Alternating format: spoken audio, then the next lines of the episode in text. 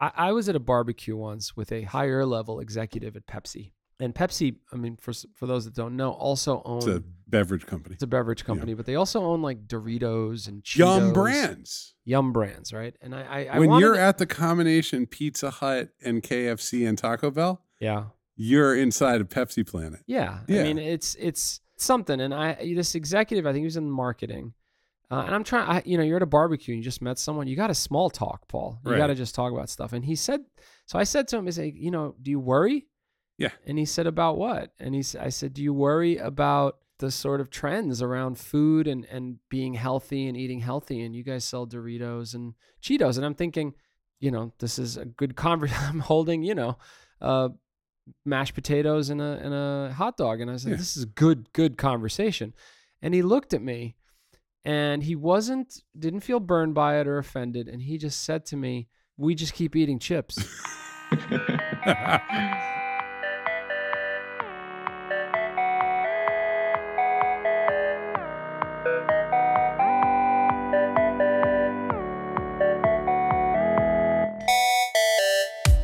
Rich, let's give people a 30 second history lesson.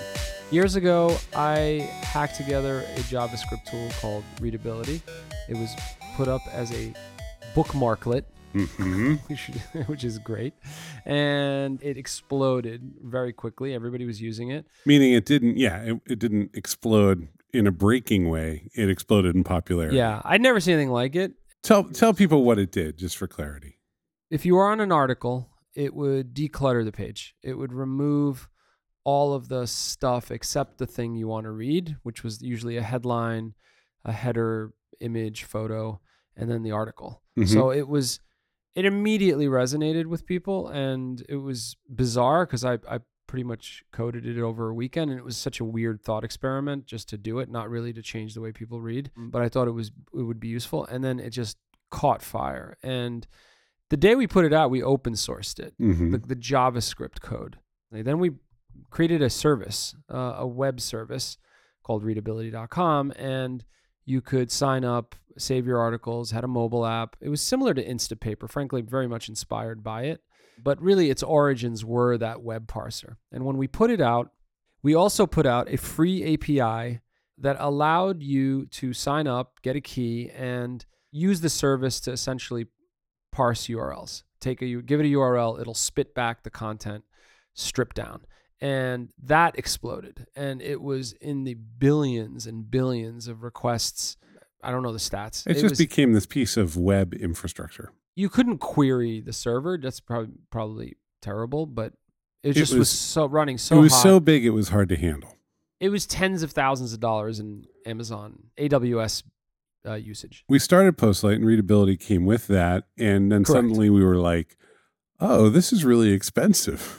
yes And it oh, was it was also a little brittle and it, it was brittle. And, and look, as a as a startup, it was in that stage where it's like, is there going to be a, some big giant path for this, Correct. or should we figure out something else? Correct. Yeah. And one of the first things we did when we took it was shut down the consumer service, which was hard. It's not. I mean, I I mean, it really it powered all these sort of apps. apps and services. There were some very popular reading apps you that were built all it. kinds of things. Yeah, and we said, look, we're going to drop the app, and then created a little project. Well, now we had Postlight, and we said, let's do this, but let's do it really light and really easy to manage. And really well, and it was a service. It was also still a service, And that you was got called- a key. that was called Mercury, is called Mercury. And the person Correct. who created that is a director of engineering here at Postlight named Adam Pash And Adam is actually on this podcast right now from Los Angeles. from Los Angeles, California. Adam, welcome to Track Changes. Thank you. Adam's fun because you give him a task and then it's quiet for a minute, and then there is a very rapid pace of GitHub commits. Yeah. And I have to say, what's also impressive is he just became very committed to the thing he owned. He cared deeply about it. And you saw that. And, you know, for me, it's like your daughter is now 15 and she brought home a dude. And it's really, I mean, it's kind of odd. It was out of my hands. No, you It had was- an emotional connection to readability, but you gave up some control. Adam, tell us what you built. Like, what is the thing that you, when we said go build this, what did you build? So the idea was basically that we wanted to make the same tooling, but that would run, first of all, like not for $10,000 a month and also would have a lot of flexibility in terms of where it ran. So, one of the big things we did was we ported it from uh, Python, which is what it was previously written in, to JavaScript, which meant that it could run in Node and also in people's web browsers. And then we deployed that to an API that basically replaced that expensive readability API. And that ran on AWS Lambda serverless, which helped a lot with the costs. Although, as it got more popular, those costs started crawling back up again. That's the readability curse. I mean, and we should point out we love Python. Python's a great language, but the I'm a big fan. The infrastructure for supporting a project like this in the world of JavaScript, you can get things much faster, much cheaper. Like Amazon loves itself some JavaScript. Yeah. For most people, when you say JavaScript, they usually think about the browser. It makes stuff, you know, move and do all kinds of neat stuff in your in your browser client. That's right. I mean, Adam, what is the advantage? Why why this stack? Why why did you make the choices you made?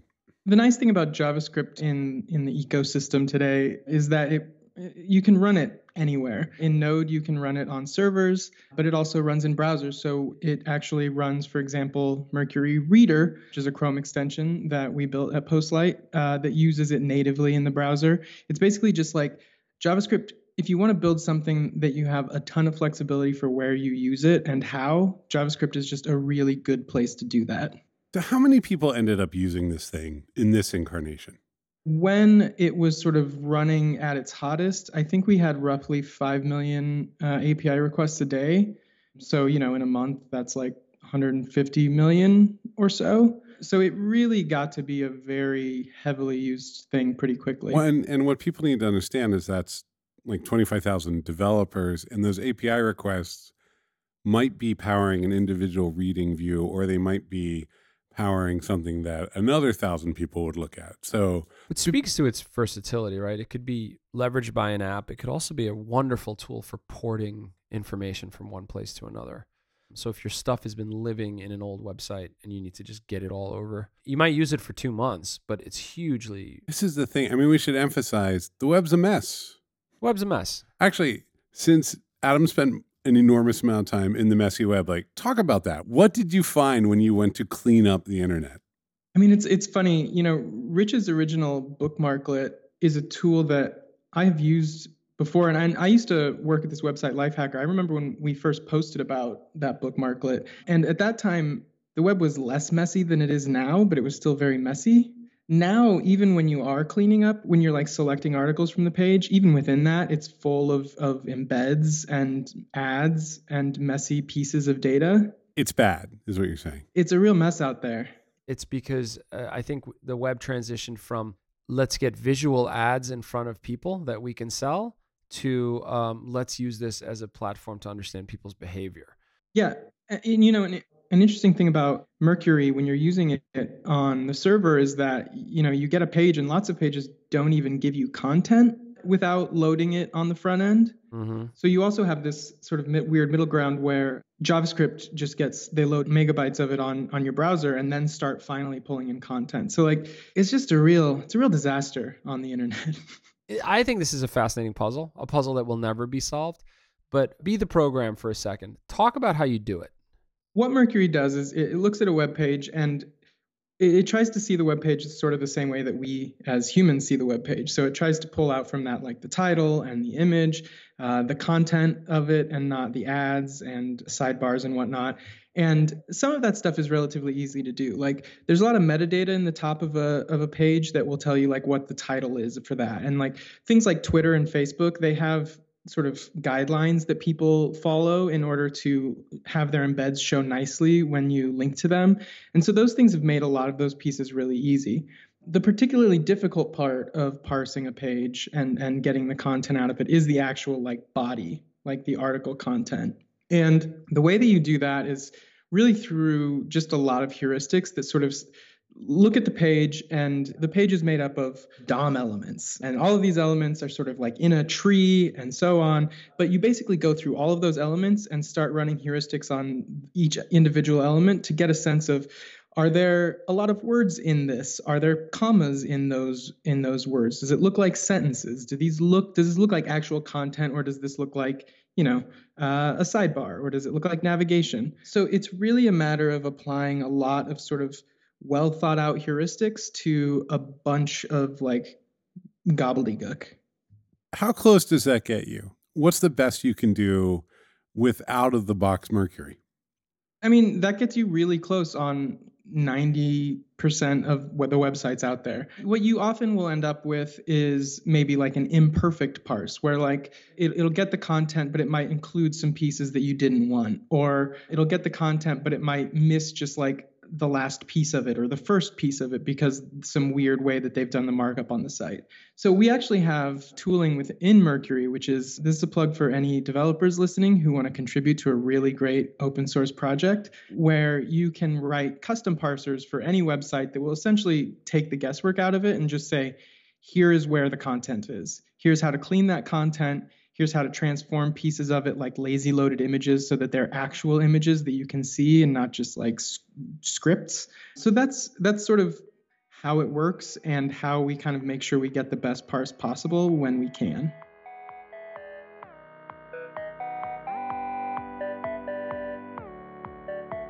Let's interrupt this podcast. To talk about ourselves more. That's right. Listen we're your partner.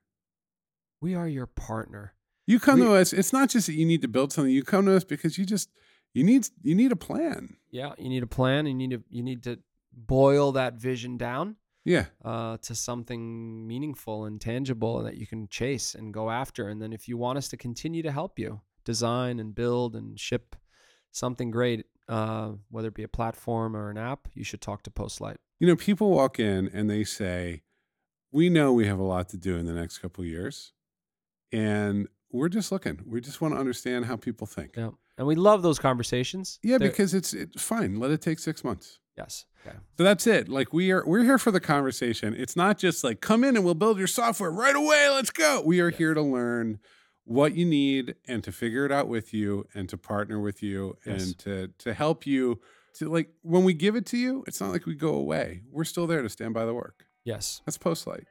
Let's keep talking to Adam about Mercury.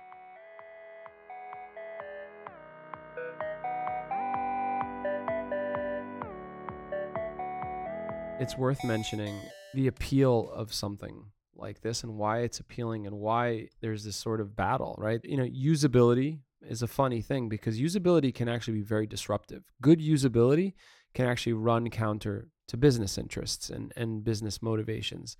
People obviously when they want to read something, you know, they want a nice, comfortable experience, but people have to make a living well, don't, as well. Don't forget, and 10 then, years ago, any long article was split into like 30 separate pages so you could put an ad on every one of those 30. That was a huge update for us actually. Um, was the pagination update where we stitched together multiple pages. They've stopped that more or less. You only don't do it much. You know anymore. where you see it now is like the 10 things you never knew about yeah. Angelina Jolie's thyroid what does Andrew Dice Clay look like today? And then they get you get there and they're like, lots of people get older, and they just show you a picture, you know, and then click, and then yeah. like you're 45 slides it's in, a, and you're like, where's scene. where's Andrew Dice Clay?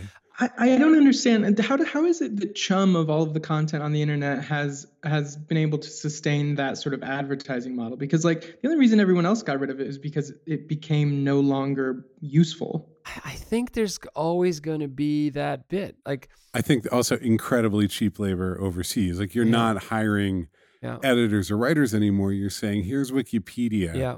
And go steal some content, and we're gonna just let's see what happens. I think people like to just eat garbage on, on sometimes. Sometimes you're, you're on the toilet, and, and I don't want to get crass, but you just don't feel like really going into. Well, sometimes they get you. You're reading the article, and you get to the bottom, and yeah. they're like, "Yeah, you know, these child stars have yeah. skin conditions now," yeah. and you're like, oh my god. What's going on? Yeah. Yeah.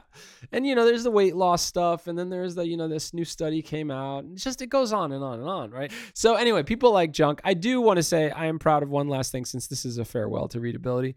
I really think it actually changed how designers thought about reading on the web. Well, i don't think it's it's you didn't think that. It happened It, it we did. we heard from prominent designers who built really big reading experiences. yes. Um, yes. that you all know in your household that it was very influential and that it made them rethink how they were putting text online. the columns. I remember a designer at a prominent New York City newspaper said it became a mandate: get the crap off the columns. That's right. Uh, and that was the beginning of it. And then you know the des- the redesign, and we should have an entire podcast on Snowfall and how it will be looked back upon as the Citizen Kane of long form web reading. no, it won't. No, it won't. It'll be it'll be like. Do you remember they did that thing where like the skiers all died? I just I just know they spent 150 grand on that guy. Oh, no, and no. God bless. No, they. I mean, does, that- does Snowfall still work?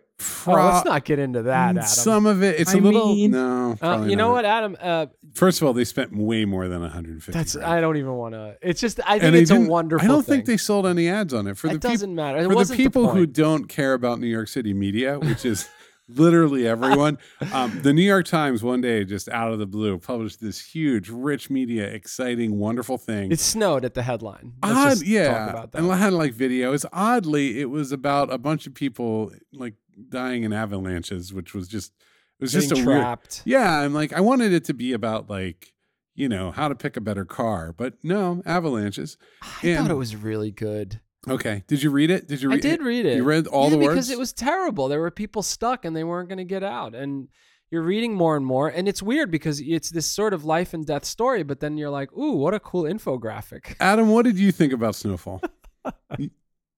I, you know, it's funny. Uh, I was working in media at the time, and I think like it, it influenced everyone. Like we were like, "What's our snowfall?" You know, like what can we, what can we do?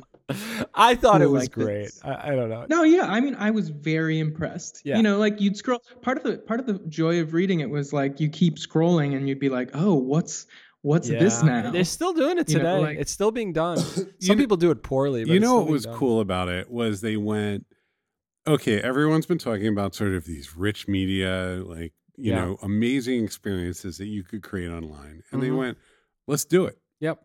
Everybody was waiting for someone to do it, and they did it. And they did it well. And Yeah. let's be clear, Mercury is the opposite of Snowfall. it just felt like a clean experience. I Right, think is, was right. the point we were getting. I I, mean- think we went really inside baseball on this, but Snowfall is a fascinating story. It I, I think it's an interesting. But an this is the interesting other direction. This is create a piece of infrastructure that can pull the simple, clean stuff out Yeah. and make sense of it. Well, it's treating the web like data, which is really kind of you know back to the essence of the web. So that was going to be the whole point. Yeah. And then advertising showed up. And, then everything showed up, and, and social and so on. off we go. So now, Adam, all right, you d- you did this thing. It kind of quietly explodes, which is always a weird thing because you have this giant platform, but it's not. A, it, it can't be a post like priority because we're doing all this work for clients, and it kind of it rolled along working for I guess probably about eighteen months, two years, Mm-hmm. Couple of years, and and yeah, over two years. and then we just looked at it and we're like, why maintain this when a community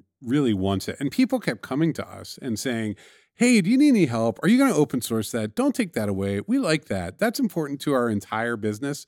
Hey, like it was a very, I would get these calls and people would be like, yeah, no, Mercury, that's, that's going to be okay, right?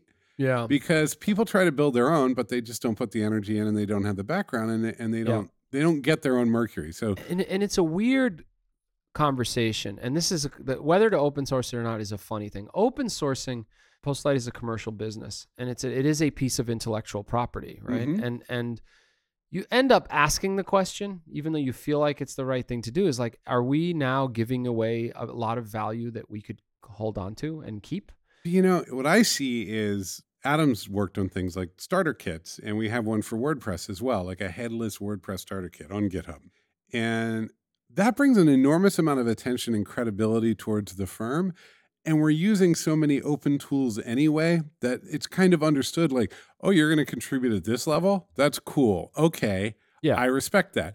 So to me, putting this out open was going to be a way to say to larger organizations, we're comfortable playing in this altitude. Yeah, exactly. And and so there is a net benefit is what we're saying. So from a purely like business perspective, the halo effect of going out there and really introducing ourselves to different communities out there that we otherwise wouldn't wouldn't meet is really powerful. Beyond that, it's a good feeling. It's It is a good nice. I mean, it's not many private businesses get to actually put energy towards something that goes open source. Well, and release something big that has impact. exactly. So, talk people through the process of a piece of intellectual property is inside the firm and now it's going to go out into the world. What work needed to happen? I was like, what's the big deal?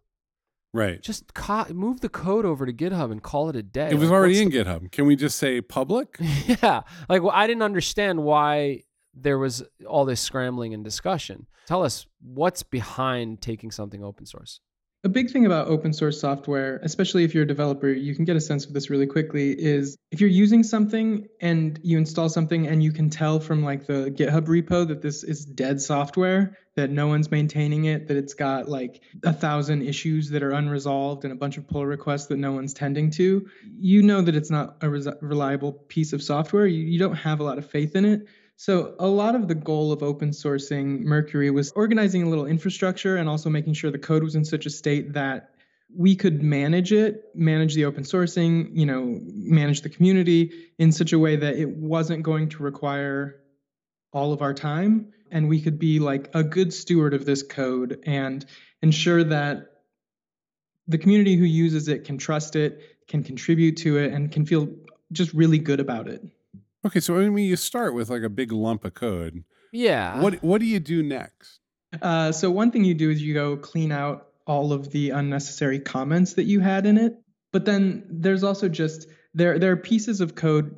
I mean, anyone knows this who has a project that is sort of like a more personal project. There are pieces that are sort of unresolved or like don't make sense that you would need to update. Another thing you want to do is like update the dependencies of a project. So like, you know, almost every project that anyone spins up on the internet uses other tools such as Mercury in their project, but like those go out of date, there's security updates and so on, and it's easy to sort of deal with that stuff on your own sort of quietly, but like once it's public, you want to make sure it's like got the latest dependencies of everything and everyone can feel really confident about the quality of the code. So, you know, you go start doing that. The dependencies have dependencies. Like Mercury probably yes. interacts with, you know, thousands of other pieces of code.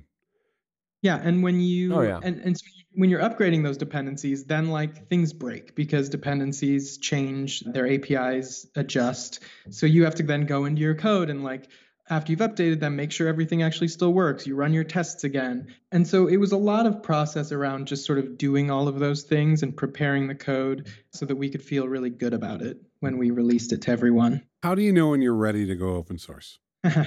well, I think what I learned also is that you don't. I, I would have certainly been happier with like two more weeks just to like sit around with the code and feel good about it and Sit like you know around with. just get comfortable Just print together. it 'Cause, out You know, we just made you know because every time you make changes to to code, you sort of feel like you need time to feel hundred percent sure that you didn't totally mess it up. Mhm. It would it, it feels nice to have that time, but, But, you really, felt like, the firm thumb of Postlight leadership, sort of. firm thumb and you know it really helps get things out the door i should mention another thing that we did in the process of open sourcing it was we're, we're in the process of sunsetting the mercury parser api uh, which was that api that was doing you know millions and millions of requests a day so one of the things that we also needed to do in the process of open sourcing it was open source that API code so that people who wanted a drop in replacement for the API that we're currently hosting could really easily download that code, deploy it to AWS, and have like literally the same code running on the same infrastructure as it, it currently is, just on their AWS account rather than ours. Yeah, we try to set them up for success. You know, actually, there's a big question that comes out of all these projects, which is licensing. How do you pick a license? Mm. We have a dual license of Apache and uh, an MIT license. Um, the purpose of that being, as not a lawyer, to make it the code just as accessible to whoever wants to use it as possible. Got it. So it's it's worth noting too. Like you spent an enormous amount of time on this, but you had support from the team here in the U.S. and also the Lebanon team. Yeah, definitely. Like the, the the open sourcing of Mercury was a pretty big undertaking, uh, and you know we had a lot of help from the team both here and in, in Lebanon, and you know it, it certainly couldn't have gotten done uh, without them. Well, you can actually see everybody who contributed in the contributors on GitHub. Yeah. It's Correct. cool. A lot of people in the company have touched this thing. Do you? Uh, what What can we tell the community? What should people do with Mercury? Like, how can they contribute? As an open source project, we are extremely excited about getting contributors. We already have gotten some good contributions uh, on GitHub. One of the easiest ways that anyone could start contributing would actually be to create a custom parser. I referenced this briefly earlier, but a custom parser allows Mercury to to know exactly where to find all of the relevant information for any website, but you just define a specific website. So if I wanted, you know, to write a parser for the New York Times, which, you know, spoiler alert, that one already exists, but I could I could do one that does exactly what the New York Times needs to get the best output possible. We have a really good README about how to create custom parsers, and it's it's honestly one of the best ways that that anyone could start contributing to Mercury. You don't really even have to. You're not really programming per se. That's what's nice about it it's really if you if you are comfortable like even writing css like yeah. the way that css selectors work you can write a custom parser pretty easily. That's right. Well adam it was great work. Yes. And uh, now you have something that you'll have to take care of for the rest of your life. Yeah. That that yeah that's very exciting. I appreciate the opportunity. Yeah. well rich open source Mercury. It's I'm very en- proud of this project. You should be. It's the end of the road, but it's a new beginning. Dun dun dun. I'm very proud of what the team did. Uh, you know, I, I've, you know, it's it's really been in their hands and it's their baby for the last couple of years, and, and it's quality work, and it really shows off what we can do. Look, let me tell you, as a nerd, as a nerd, I love this thing. It's got a command line tool. I can get the content on, on any web page. Yeah. And I can do whatever the hell I need. Pretty hot, yeah. Like if you told me, Paul, I need to migrate a thousand sites into one WordPress instance in the next two weeks. Yeah. I, now I have some. I could do yeah. something crazy like that. You also love binging on data. I like I like a lot of data. I like yeah. big data. I like big, messy, textual, semantic, sloppy nightmares. It's fun for me. It is fun. That's the web. That's right. And then can you put it all together and make something new and exciting? And so this is what we really did here. It's not just about the reading view. We, we put out this power tool for pulling millions of data points together, billions if you want, um, that anyone can use totally for free for as long as the web and GitHub is around and longer. Power tool is a great way to put it. Yeah, it's not, it's, you built a good experience with readability, and so that became a big part of it. But the infrastructure is what experiences do come and go. Infrastructure yes. lasts for decades, mm-hmm. and this thing is edging up on a decade. And sure is. It probably will have two or three more to go. You know, as long as the web is around. The web's not going anywhere. the web's not going. Everybody, anywhere. everybody's trying to kill it every day. it won't die. It won't die. It does put on some weird outfits. It does, but, it but you just make your peace with it. And if you need to get content out of a big, messy, sticky web page produced somewhere, go get Mercury. That's right. Okay, let's get back to work. Have a great week. Bye.